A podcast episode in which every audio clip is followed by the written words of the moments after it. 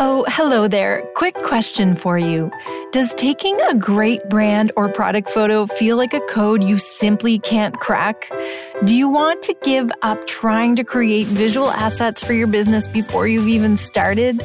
Well, you're about to discover the secrets to taking powerful brand and product photos while strategically sharing them in a way that will serve your bottom line without adding hours of learning to your already packed up calendar.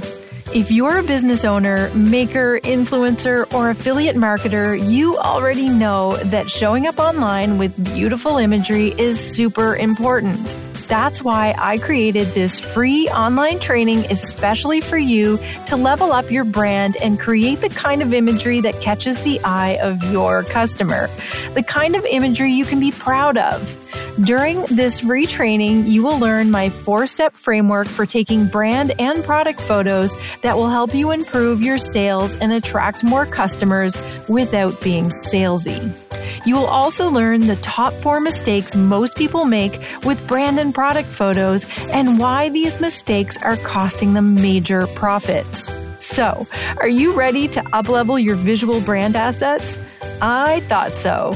For a limited time only, grab your seat for my free training at kellylawson.ca slash free masterclass. That's kellylawson.ca slash free masterclass. I am so excited to be your teacher and I'll see you in class. My friend Ingrid Munroe got her start as an entrepreneur simply by surrounding herself with other creative entrepreneurs and side hustling like crazy when she wasn't playing the role of busy mom to her three young children. Fast forward just two years, and now Ingrid is running a successful almost seven figure online box business from her newly renovated basement studio. Ingrid is the creator and founder of the NB Box, a custom boutique gifting company in New Brunswick, Canada. And today we are going to talk all about how she laid the foundation, garnered a following, and launched a pandemic proof online business that took her from stay at home mom to million dollar entrepreneur in just two years flat. In this episode, we talk about everything from how to pandemic proof your venture to rocket launching a home based business to managing home life with work life and also the more vulnerable things like the messy middle to growing an audience and how to turn mishaps into golden opportunities. And the numbers, we aren't shying away from those either. Ingrid has been a friend of mine for a while now, and I just know that her words will inspire and motivate you, leaving you feeling like in the world of entrepreneurship, anything is possible if you just find the courage to start. So grab your coffee cup or wine glass and curl up with us as we chat about how she went from zero to seven figures super quick and hear her tips for how you can do it too. Are you ready for this one? You're listening to the Workshop Weekly Podcast, the show where no dream is too big and no topic is too small. Around here, we believe that taking imperfect action rules. So we're creating space for you to dive in and fast track your success one workshop at a time. Now, refill your coffee cup, grab your notebook, and get ready to join in on your weekly training, listen to meaningful conversation, and learn from industry experts. Here's your host, Kelly Lawson. Hello, Ingrid. Welcome to the show. I am so excited to have you here today. Thanks, Kelly. I'm so excited to be here. I have been looking forward to this podcast for a long time because I feel like I have been watching you since you started your business just what, two years ago? Yeah, exactly. Two years ago. And how incredible is it that a two year old business, you're almost at seven figures and it's essentially pandemic proof and you're doing it from home. So you're even following the rules of staying home while running your business. I just think that is incredible. But not everyone knows about your business. So why don't we take the first few minutes to let you just talk about your entrepreneurial journey and how you went from not having a business to having an almost seven figure business that you run online from home. Yeah, I own the NB Box. It is a gift box company that features local products to New Brunswick. And we are 100% online. And when I started, it was sort of an experiment because I have always had an interest in supporting local makers and artisans. I had thrown my sister a baby shower two years ago, and I had made all of these gift bags for the guests from locally made products, but they had been really hard to source and track down. I had met women in the McDonald's parking lot to pick up bath bombs. I had gone to women's homes to buy their handcrafted soaps. And I thought, you know, there had to be an easier way to buy locally made products because the gifts themselves were such a huge hit at the shower. And I thought, if there was a way for me to consolidate and make the shopping experience easy, then maybe there was a business in there, like somewhere in that gift niche. So I started with uh, really, you know, only seven products and I bought enough for a hundred boxes. And I thought, if I can sell these, that's great. There's something here. If not, I tried. At least I gave it a go. And gosh, it just, well, here we are two years later. I've sold way more than a hundred boxes and we have over a hundred products. So things have really grown for us. Yes, completely. And like I said, I've been watching you from the beginning. So I feel like I followed you along this journey. And then the pandemic hit. And I think for a lot of us, we were like, oh no, time to batten the hatches and figure this out. But you essentially didn't have to do any pivoting. In light of the pandemic, it actually did better. So I think that that's a really amazing accomplishment for sure. And I know that listeners are listening to this and thinking like, okay, okay, how did she do it? What's the secret? So I'm hoping that today you can share sort of your best tips for creating a resilient business that you can run from home online and hit almost seven figures within two years. Yeah, well, the pandemic, you know, it caught us by surprise too. And we didn't think of ourselves as being pandemic proof by any stretch of the imagination. And like a lot of small businesses, right at the start of it, we suffered some major setbacks and we kind of went into not panic mode, but like, okay, what do we do? How can we, you know, keep this thing going? we grew really quickly after Christmas and we needed a larger space. So we renovated a whole chunk of our home just for the business. So we have a floor dedicated just to NB box and working from home. We didn't have to make that transition when the pandemic started. We just were already at work all the time. But we did lose all of our corporate and event contracts pretty much overnight when the pandemic shut everything down. So I thought, okay, business is going to be really quiet for a really long time. And in order to just keep the wheels moving, we eliminated our shipping costs to customers. If you run an e commerce business, you know the number one barrier to a customer making a purchase online is the cost of shipping, especially in Canada. So I thought, you know, if I can reduce this one barrier, it might be enough to boost business just to keep things moving out the door. and it was just really mayhem from there. I think people, after the initial shock of, you know, being at home for a while wore off, people turned to online shopping. And without the shipping cost, we just became really busy. We were so busy. It was actually almost too busy for us because, of course, with distancing measures and everything being closed, we couldn't actually have staff in to help us. But at the same time, my husband was home from work. So I did have more help than I would normally, but less help than I would have liked. Yes. And I know from watching your Instagram stories behind the scenes, just day after day, it was stacks and stacks of boxes. And I was just giddy because I knew that your business was thriving and that there were so many things that you were doing right, right from the start. And I think it's worth reinforcing that your business was designed to be from home. So already your overhead was low. So I think for a lot of entrepreneurs heading into the pandemic, that was the biggest concern. Oh my goodness, how am I going to pay my bills? How am I going to pay my staff? How am I going to pay for all this square footage of retail space? And for you, that was less of a concern, which I think set you up for this kind of successful boom that you're experiencing right now.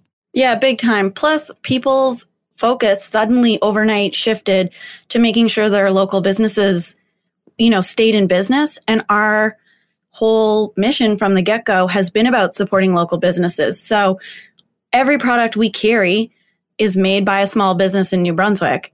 And it just made everything we carried so much more attractive and valuable to a consumer that they didn't have to give anything up. They weren't making any concessions when they were shopping with us. It was kind of like the easiest, best case scenario for them.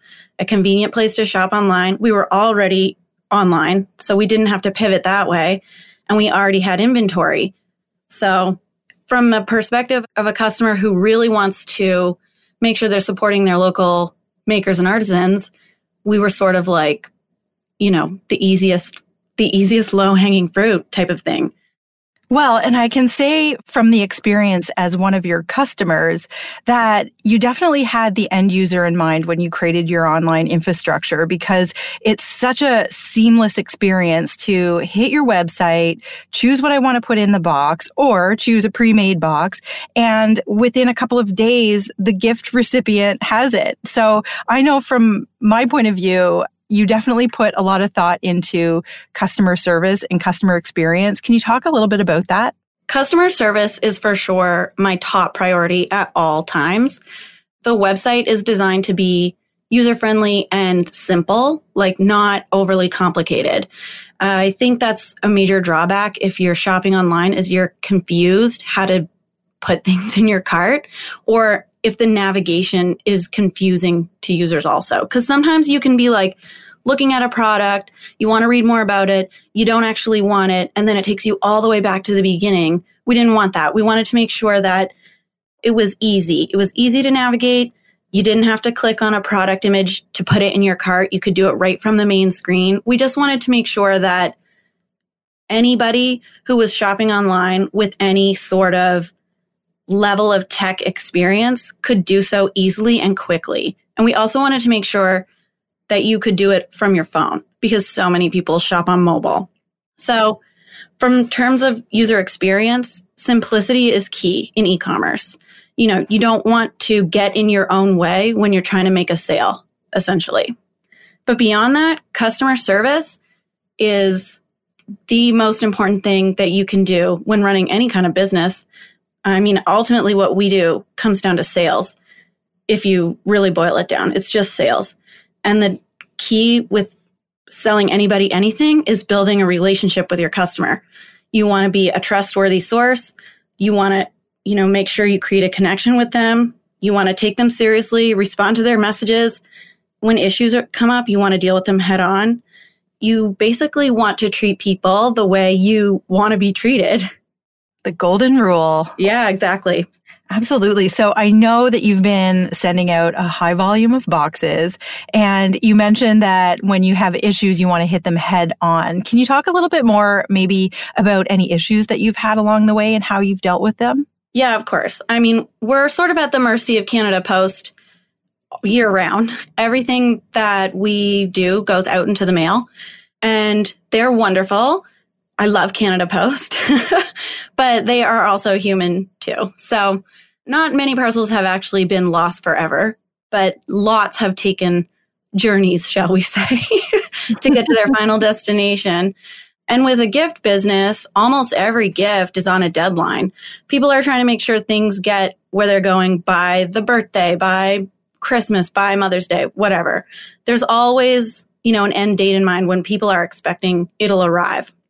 And when it doesn't, that can really be a problem for the purchaser and also for me. so this past Christmas, I didn't actually have as many problems as I was anticipating, given Christmas is crazy for Canada Post. But I did have one customer in particular I can think of who purchased a box for his daughter in law, and it took the craziest journey. You know, New Brunswick is a small province, and we have a processing plant in Dieppe. So all boxes you know, that aren't being delivered within Saint John, because that's where we're located, they go to Dieppe, they get processed, and then they should go to their final destination from there. Well, this box ended up like in Ontario. It was in Montreal at one point. Like it clearly had taken a wrong turn. Um, and what should have taken three days shipping ended up taking like 18. And in the meantime, this man messaged me very upset. You know, he wants to impress his daughter in law. The box isn't going to arrive on time. And what am I going to do about it? And I sympathize so much with people. You know, they spend their money with you. And I want to make sure I'm providing a good experience. And further than that, I really think every bad experience that a customer has is an opportunity to create a really, really great customer connection and turn that person's experience from bad to great. So I sent him the box again and I said, when the first one shows up, just keep it. And he was so touched. The first box did eventually make it after Christmas, but the second box got there well in time.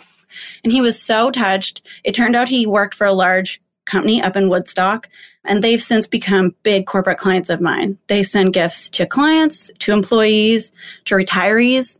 I absorb the cost of that second box and the shipping, but I made a huge fan out of that one man, and it in turn, you know, created a whole stream of revenue for me because I gained this big corporate client. And I just feel that when things go wrong, that's where you really have an opportunity to make somebody love you, not just like your service, not just, you know, when someone buys something online and it shows up as expected, that's what they thought they were doing from the first time they purchased. When something goes wrong and you step up and make it right, that's when you create a raving fan. You can't buy that kind of advertising. You can't buy that kind of loyalty. People respond to that. It's a relationship and you have a great opportunity with every issue to take that relationship to the next level, so to speak. I love that. Like, I'm going to get a repetitive strain injury from nodding my head at everything you just said because I think that it's such an important lesson. I don't think that many people look at missteps as opportunities, you know? So I think that it's just such an important message that you're sharing. So for listeners who run into issues with clients, like, don't forget that this is an opportunity to turn someone into a raving fan. I love yeah. that story. I think some people get worried because you see the money attached to it. Like the cost of replacing a product or a service. I mean, that's a cost that a business owner can actually put a dollar value on. But what you don't realize at the time is the cost of losing a paying customer or a potential repeat customer is actually much higher. So, you know, if I have to send a replacement candle, I know what that's going to cost me, but it is so much less than the cost of losing someone's business or someone's word of mouth advertising or someone's trust in me. Absolutely. And I remember hearing that 80% of your business comes from 20% of your customers. So when you think about it like that, it's even more reason to just love on your customers. They are your bread and butter, truly. And chances are, if you create a raving fan, they're going to send you so many more raving fans. And really what it comes down to is like the cost of advertising. Like you said, Absolutely. Uh, I can't tell you the number of emails I get that are like, my grandmother posted this box on her Facebook and now I've bought three and I sent one to my cousin and she bought two more. Like the word of mouth advertising that you get from the, you know, the grassroots level, the individual customers themselves, that is worth its weight in gold. Okay, so I want to change gears a little bit and talk about the money stuff because I know as entrepreneurs, especially female entrepreneurs, we tend to shy away from the numbers. And I think they're so important and inspiring in your case. So, can you talk a little bit about the growth in terms of revenue over the last two years? Definitely. I love talking about money. I know that it turns some people off, but I don't care. Um, our first year, you know, so we launched in July of 2018. So our first year is really only a six month whatever, but I like to measure from year to year because I can see month over month, like how we've grown. In our first year, we did $30,000 in sales and I felt on top of the world. I felt like that was, you know, I had made it. I have really achieved something. Then in 2019, from January to December, we did about $150,000 in sales. And that also, reaching that $100,000 revenue marker was such a big moment for me. We hit it in November because about 60% of our annual revenue is the Christmas season. So it's like mid October to the end of December, roughly. Mm-hmm. So we hit that number in November, and it was like such a big personal moment. I felt so accomplished. Like I really made something. I really did it. I really did it. I never at any point didn't feel like great about our sales. I've never felt like we weren't growing. I've never felt like we were growing too slowly or too small. Like there's never been a, a benchmark where I didn't feel like amazing about myself and my accomplishments. But then in April, like April, we just did a hundred thousand dollars in sales in one month. In one month with amazing, you know, pretty much just me. It's mind boggling to actually think about how much work it took and that we even were able to pull it off, that we even had the inventory to pull it off. like that, that's mind boggling. And January Ingrid, like January 2020 Ingrid would not have thought that was possible. But now May 2020 Ingrid sees even greater potential for us. That month alone put us on track for selling a million dollars this year, which I never in my wildest dreams, I literally never even stopped to think about the day we might sell for a million. That never ever crossed my mind. Now it's like right in front of me. It's like a race to when will it be? Because it will be 2020. I you know, come hell or high water, I'm getting there. I just like am grinning ear to ear because it makes me so excited to think that it was only two years ago that you were envisioning this business. And now you're telling me that you had a six figure month and that you're headed to a million dollars of revenue running an online business from your home. Like this is just makes me so excited. Congratulations. And I mean, like way to inspire the rest of the province and the rest of the country, even the rest of the world. Let's go worldwide with your story. Thank you. You know, I just think that's says a lot about the power of locally made goods and spending your money in your community because that is a million dollars in sale or will be a million dollars in sales that benefited a lot of families that work here and supports them in their continued businesses. Absolutely. And let me just say that Ingrid's gifts that she puts together are beautiful. And I am proud to give them to people. I have family outside of the province. Like, I am so proud when I know that one of your boxes is getting shipped to them and they receive it and they're so happy. Like, my mother got one for Mother's Day and she was taking pictures of it and sending it to me. She's not much of a social media person, so it didn't really hit social media for her, but it was just something that like came with so much much pride on my behalf. So thank you for giving me and other New Brunswickers the ability to gift something that comes with so much pride. That's my favorite thing to hear. I absolutely love that when somebody, you know, genuinely loves the gift they got. Okay, listen, I get it. Deep down, you know you deserve more, but you don't quite know how to get there. You see a lot of programs and e-courses that could be of benefit to you, but you don't know which one will take you to where you want to be. It might be a mix of a few of them, you think, but we both know that can cost a pretty penny. Well, Workshop Warrior, all of this ends now. My friends at The Bundle Co. have put together a magical bundle of business related e courses and membership programs covering every business related topic you can imagine at an unbelievable price so that you can improve your business, life, and finances in every way without having to remortgage your house. Inside the bundle, you'll find over 70 courses and programs from amazing instructors from all over the world who will be teaching you everything you need to skyrocket your success. Course topics range from business financing to marketing, social media, photography, copywriting, scaling, mindset, content creation, productivity hacks, and so much more. Oh, and by the way, my signature beginner photography course, it's in there too. And here's the best part. For a limited time, you can get all of this for just $100. That's right, just $100. That's a 99% savings. Insane, right? But you gotta act fast. The bundle is only available starting June 1st for just 10 days.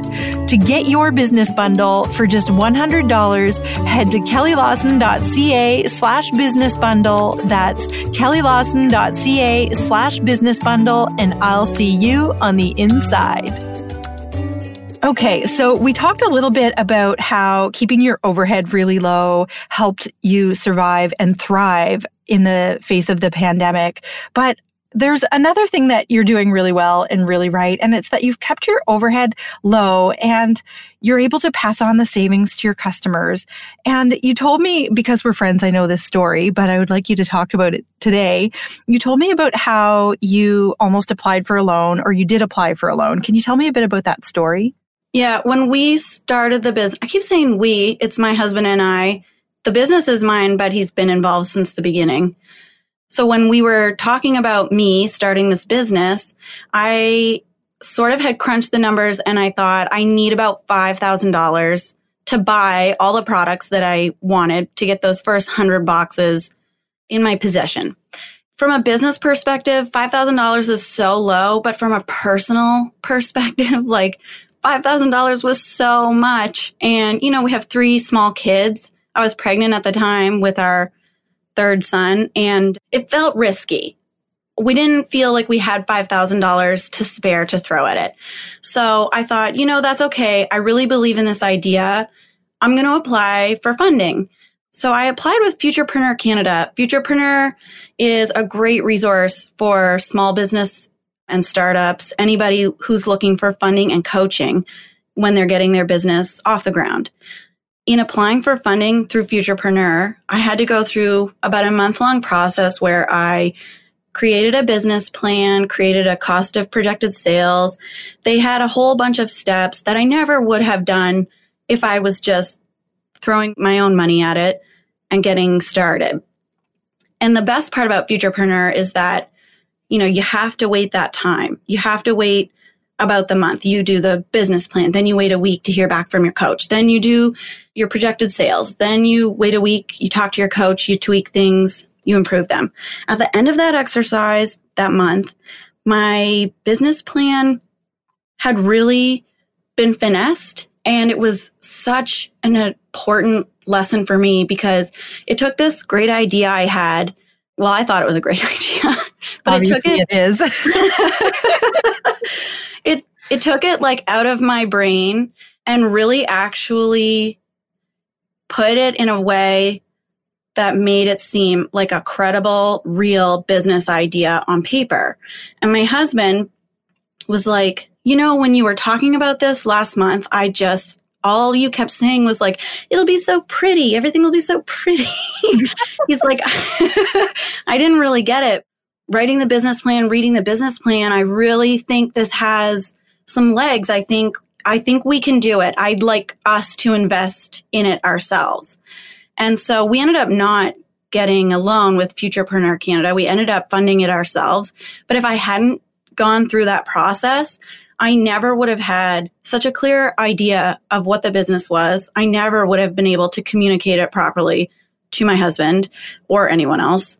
And it actually did make me think about, well, what if this happens? What if this happens? What if that happens? Anybody who's written a business plan will tell you that is such a valuable experience. Don't skip that step. If you're really serious about making something out of your business, you need a plan. You need to sit down and write a real business plan.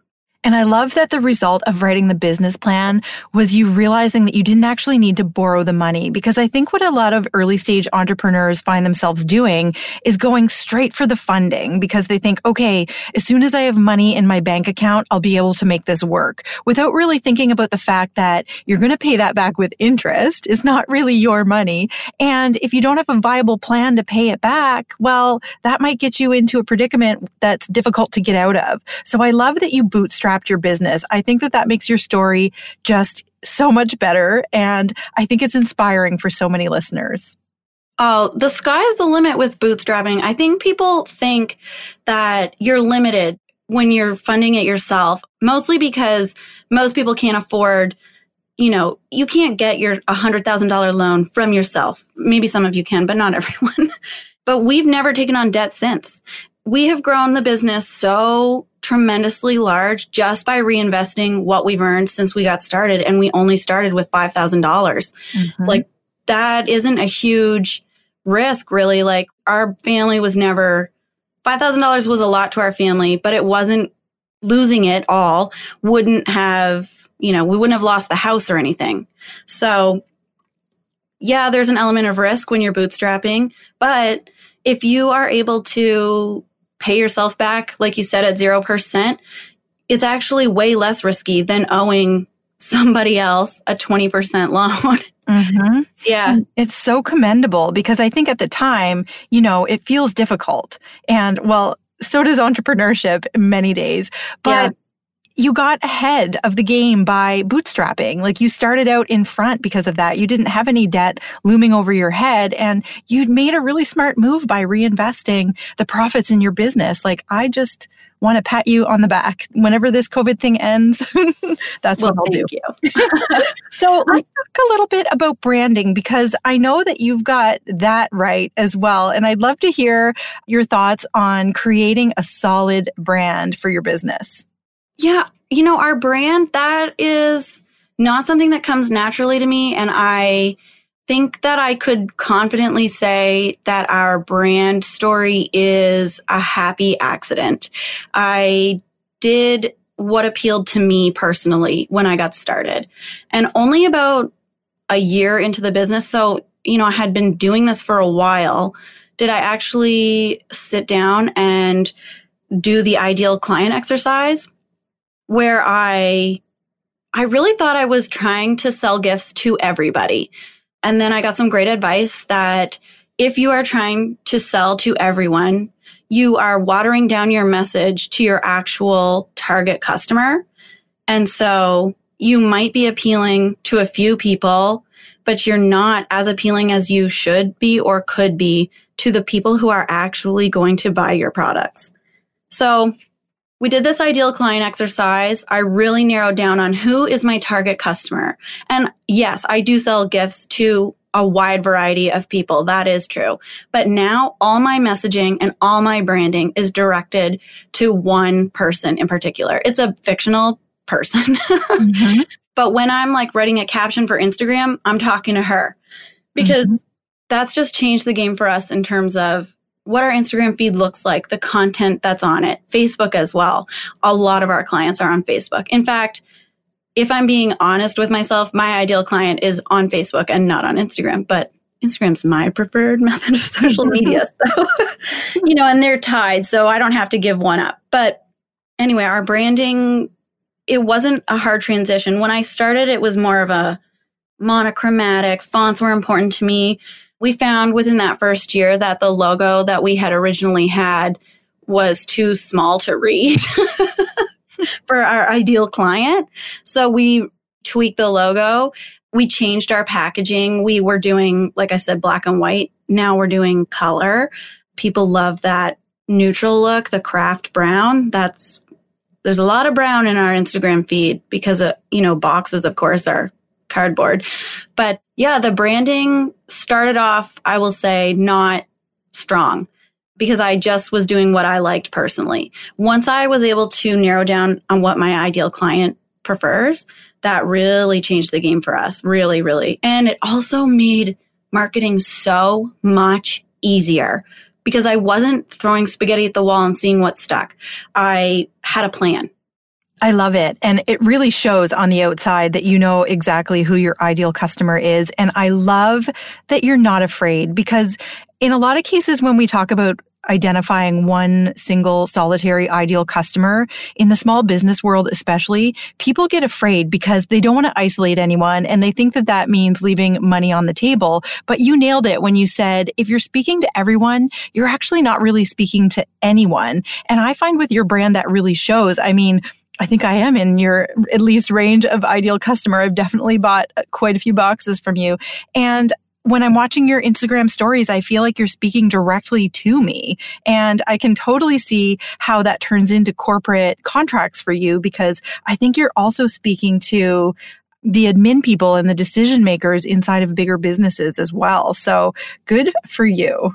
Yeah, absolutely. My ideal customer is probably exactly why I get corporate and event contracts for sure.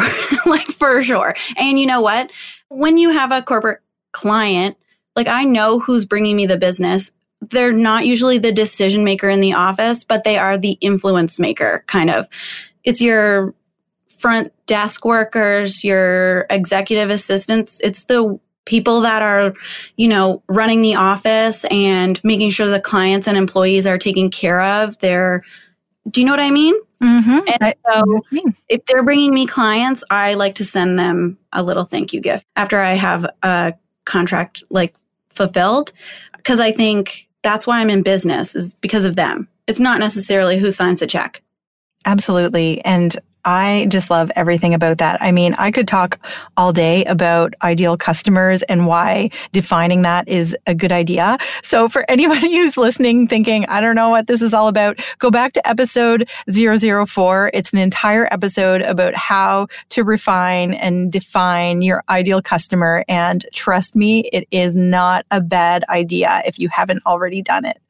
Okay, I want to talk a little bit now about your differentiation from other businesses because here's something that I know about you as well. You love on your customers, but equally you love on your vendors. Can you talk a little bit about the products that you carry? Yeah, I have this problem where I get so excited about absolutely everything. So I love the products we carry. People always ask, what's your favorite? I literally can't choose. I love all of them because each of them is a relationship I have with the business and each product has this great story. Like single moms or people who left their day jobs or whatever it is. It's just it all comes back to great relationships with people and great stories. And on top of that people are making amazing products that actually work or taste amazing or you know are just all around great. So thing i think that makes us different is two things. I think one we focus exclusively on local and small business. And people love that. People mm-hmm. love seeing products from their neighborhood. They love, you know, it's like seeing your friend in the paper. They love it when a product that they already knew about is featured in the box. They love when they see their hometown represented in some way. It feels good. It feels like, yeah, exactly like seeing your friend in the paper, some sort of nostalgic sense of pride. It's a community pride. Absolutely. The other thing that makes us special is that I love to promote the businesses themselves independently of the box. Each product I sell, those businesses also sell to retailers too, or to customers, like end user customers. I'm a retailer. so, you know, the box is sort of unique in that it's generally a gift and it's usually, you have to pick three or more items. So it's not always like the most convenient way of shopping if you find a product that you love that you want to keep buying. So I always provide really good this is where you can find these people. You can buy directly from them. Here they are. Here's a little bit about them. I do feature businesses in my stories and tell a little bit of background on them. I just did one on um, one of our potters in St. Andrews. Normally, pre COVID. she has what she calls porch pottery, where she sets up her porch like a store. She has all her pottery out there and she just leaves a cash box on the porch and people go and take what they want and leave money in her till. And she doesn't monitor any of it and she's never had any theft. And to me, that's like the very best of New Brunswick. Like that is what is so great about living in our communities. Like we are so tightly community minded. We take care of each other. We want to support our neighbors. That someone is willing to literally put their entire livelihood out on the front porch and they are successful in doing that. I love that. Trust is such an huge factor in a successful business and it's worth its very own podcast just how trust plays such an extensive role in success of businesses but I'll park that for now because I think that one of the most amazing things about what you're doing is first of all, you're approaching this whole thing with an abundance mindset. But second of all, back to the pandemic proofing of this whole situation, there's definitely a push toward purchasing products that aren't only local products, but that come with a story that are attached to a maker and a person. And I think as like feeling beings as we are, we're really drawn toward that now. And in the light of the pandemic, I think all of us kind of want to turn away from making Jeff Bezos richer, right? And we want to keep the money inside of our own communities because we're in an economic downturn. So there's all kinds of reasons why this is just even more important today than it was before the pandemic. Yeah, absolutely. In fact, that's why we took that step initially to remove that shipping barrier because I just wanted to keep the doors open. I just wanted to be able to keep supporting our small business partners. I didn't know at the time sort of that it was going to do what it did. Although in hindsight, how could I not have seen that? Of course, people were going to turn to online and of course, taking shipping off would incentivize buyers like duh. But at the time, I just it was sort of a knee jerk almost panic reaction to like, well, how can I still, you know, support these people who for them, many of the people I buy from, that's their whole livelihood. For us, it's always been different. Like I told you, I started with a very small cash infusion from our personal account, but we've never had to live off of what we made from this business, which is another reason I think why we've been able to grow because I've never had to take a huge salary out of it. I've been able to reinvest. And that is a real privilege that not everybody can do. But I wanted to make sure when the pandemic started that I could still make purchases, make orders from some of these businesses who do rely on their wholesale accounts for, you know, feeding their families. In the end, that is like my main goal with this whole box was to promote what we have available locally, but also to support what we have available locally and to make sure that they can thrive. Amazing. And I think for some listeners, maybe what they don't realize is that often in the retail business, you take product on terms, which means you take the product and a month later you pay for it. So you've had, or sometimes two or three months later. So you've had some opportunity to bring in the revenue before you pay for it. But in your case, you're paying for it right up front. And that is truly a gift to a vendor. I know from having worked in the industry a little bit myself that that really is invaluable to vendors. But let's just talk a little bit about the fact that you really are giving vendors this incredible opportunity now because of the exposure that they're getting just by virtue of being associated with the NB box. Can you talk a little bit to that? That's actually also something that took me by surprise because I always thought of myself as just this really small business. But of course, we've grown in the last two years. And now, you know, our reach is anywhere Canada Post will ship. so, like last month, we brought in this fudge from Apohaqui just near Sussex, New Brunswick. And it's been so wildly popular. I sent a box, a birthday present to Newfoundland, and it had two pieces of fudge in it. And then that person who got the birthday gift loved the fudge so much they called the shop in Apohaqui and ordered a hundred dollars worth of fudge to be shipped to Newfoundland. I just think that's so great. I absolutely love being able to share these awesome products with all kinds of new people. Anytime we get tagged on Instagram or Facebook from, you know, grateful recipients, I just think that's so wonderful. And it's also an opportunity for all of these businesses to reach a brand new customer, especially any that are out of province or out of their immediate local community. Like lots of businesses that operate locally, you would have heard about if they're in your own town if they're in your own city. But how can they reach customers that are you know in northern new brunswick or eastern new brunswick whatever the case may be? I feel like now we're maybe able to bridge that gap. Because even if you are wholesaling your products to the retailers in your area you're still only reaching a fraction of potential customers that are in new brunswick Absolutely. And I just think that this is such a beautiful example of how approaching your business with an abundance mindset can really help you to grow. And I know for a lot of people, it's just not that obvious that really, you know, being generous and not thinking about scarcity and not, you know, trying to keep all of your cards close to your chest, it really doesn't help business.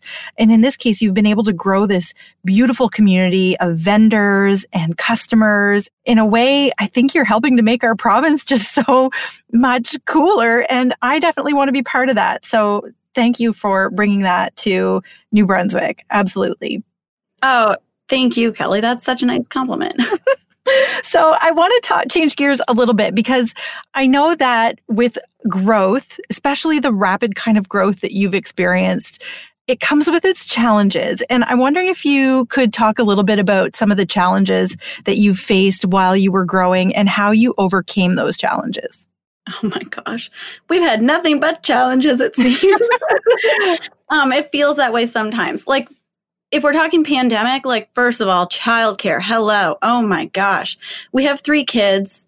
I mentioned earlier, you know, my husband luckily was home from work because of the pandemic also he has done all of the mothering and fathering um, for months now i've been working in the basement by myself I didn't cook a meal. I didn't clean the house. Like, honestly, we, our household descended into absolute chaos, as I'm sure so many other families did as well when you're trying to work at home and have kids. And then also, one of our kids is school age, so we're trying to like do the homeschool thing too. Like, forget it. this is a disaster. my house. yeah. On top of that, you know, the pandemic's actually been the busiest we've ever been. So trying to juggle all of that in our personal lives and also maintain the business was a real, real problem. My number one difficulty is supply, has always been and continues to be supply. Because when you're dealing with small businesses, you know, like we were a one person business for a long time, and so many of the people we buy from are as well. So they're also home now with their kids. And then they also may be dealing in wake of coronavirus with not being able to get stuff that they need to make the things that they make. So packaging or ingredients or stuff that has to be imported from the States or elsewhere. So maintaining a steady supply of products and also dealing with a large influx of orders was a very, very challenging time. I think you're right. Like people see growth and they they assume everything is amazing. And growth is amazing and exciting. And we are so grateful for that. But it was really difficult and really challenging too, but in a good way. Like I loved doing it. I loved being at work, but I missed my kids a mm-hmm. little bit. yes. Yeah. Yeah. So supply, supply has been our, our biggest problem, but everybody is working so hard to keep producing and to keep supplying. And, uh, we have been able to source a lot of new products. That's also the best thing about growing is that, uh, we're able to stock the shelves with new things. That's, that's what's so exciting about it too. Yes. And the other exciting thing is that in this situation, not only are you thriving and growing through COVID, but so are all of your vendors and they're all New Brunswick makers. And I just think about how grateful they probably are that they're so busy because of what you've created. And like that to me just makes me so giddy. And like I'm grinning ear to ear right now. I know nobody can see me, but I just think about what a beautiful story that is. And I want to get on the hilltops and shout it, but instead I'll put it in this podcast and hopefully that's equally as good.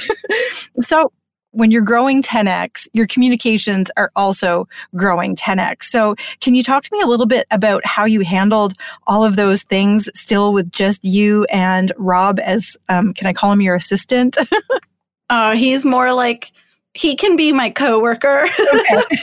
he can get promoted to coworker. He's so involved that calling him my assistant would be really not true to what you know the role that he plays but okay, sorry rob that's my bad all right i i would never tell him that to his face because it's totally my business but so like i mentioned earlier customer service is always forefront on my mind it's my top priority my number one thing i lose sleep over so if you email me or dm me I might not get back to you right away because, of course, I get a lot of emails and a lot of DMs. And with every social media platform, there's a new inbox to manage. So Facebook, Instagram, Twitter, whatever. I respond to everything, but maybe not immediately. and I'm actually really bad for getting distracted, really bad for getting distracted. So if I see something come in, an email or a message, it often shoots right to the top of my to do list because I just hate knowing that there's uh, some unanswered question lingering out in the ether or whatever. I like to get back to people right away. I like to take care of things right away, but I am just one person. So Absolutely. And I think yeah. too, people probably really appreciate the fact that when they reach out with a question, you're getting the lady behind everything answering and responding to your question. So I think that's pretty amazing as well. Yeah, I did actually get an email yesterday and I responded to it as soon as I could and it was like 10:30 p.m. and then I got a response this morning and she was like, "I understand and appreciate how late you are working." I'm like, that's like peak work hours for me because that's when the kids are asleep. Yes, I think that we're all feeling a little bit of that in light of COVID. I know I've spoken to a lot of parents who are either getting up at four in the morning to get in some of that, you know, tiger time before the kids wake up and equally staying up until like midnight and one in the morning. So totally, I think that there's people listening to this that feel that if you're going to make it in, like, if you're going to survive during COVID, you kind of need to carve out new work hours. Yeah, totally. I spent many, many late nights and early mornings working this past two months. But I've always been the type of person who was going to get it done no matter what it took because I hoped and prayed that it was always going to be sort of temporary anyway. Amazing. Well, I actually just had this thought. I wonder how coffee sales are doing since COVID started because I feel like they're probably way up. Well, I know for a fact that I'm ordering about four times as much coffee as I was a month ago. So. Oh, yeah, you'd be the person to ask. Oh, that's amazing. Yeah. Makes so much sense. Oh my gosh, 4x on coffee. Okay, so I want to know now if there's anything that you would have done differently. It sounds like you've made a lot of correct steps, and I think that it's incredible. It's showing in your success how many correct steps you've made, but I want to know if there's any that you would have done differently that were maybe potentially missteps along the way. There's lots of small systems and processes type things that I wish I had done better earlier on. Like I didn't invest in a shipping label printer until January, which means every box that I mailed this past Christmas, which was crazy, I hand addressed even hearing myself say that is insane. Like insane.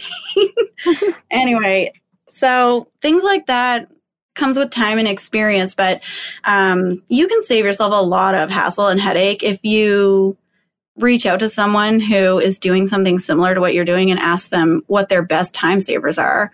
Another thing I wish I had done sooner was I handwrite all the messages in all of our greeting cards. So if you write a note to a loved one like happy birthday, blah, blah, blah, blah, I handwrite that on a card.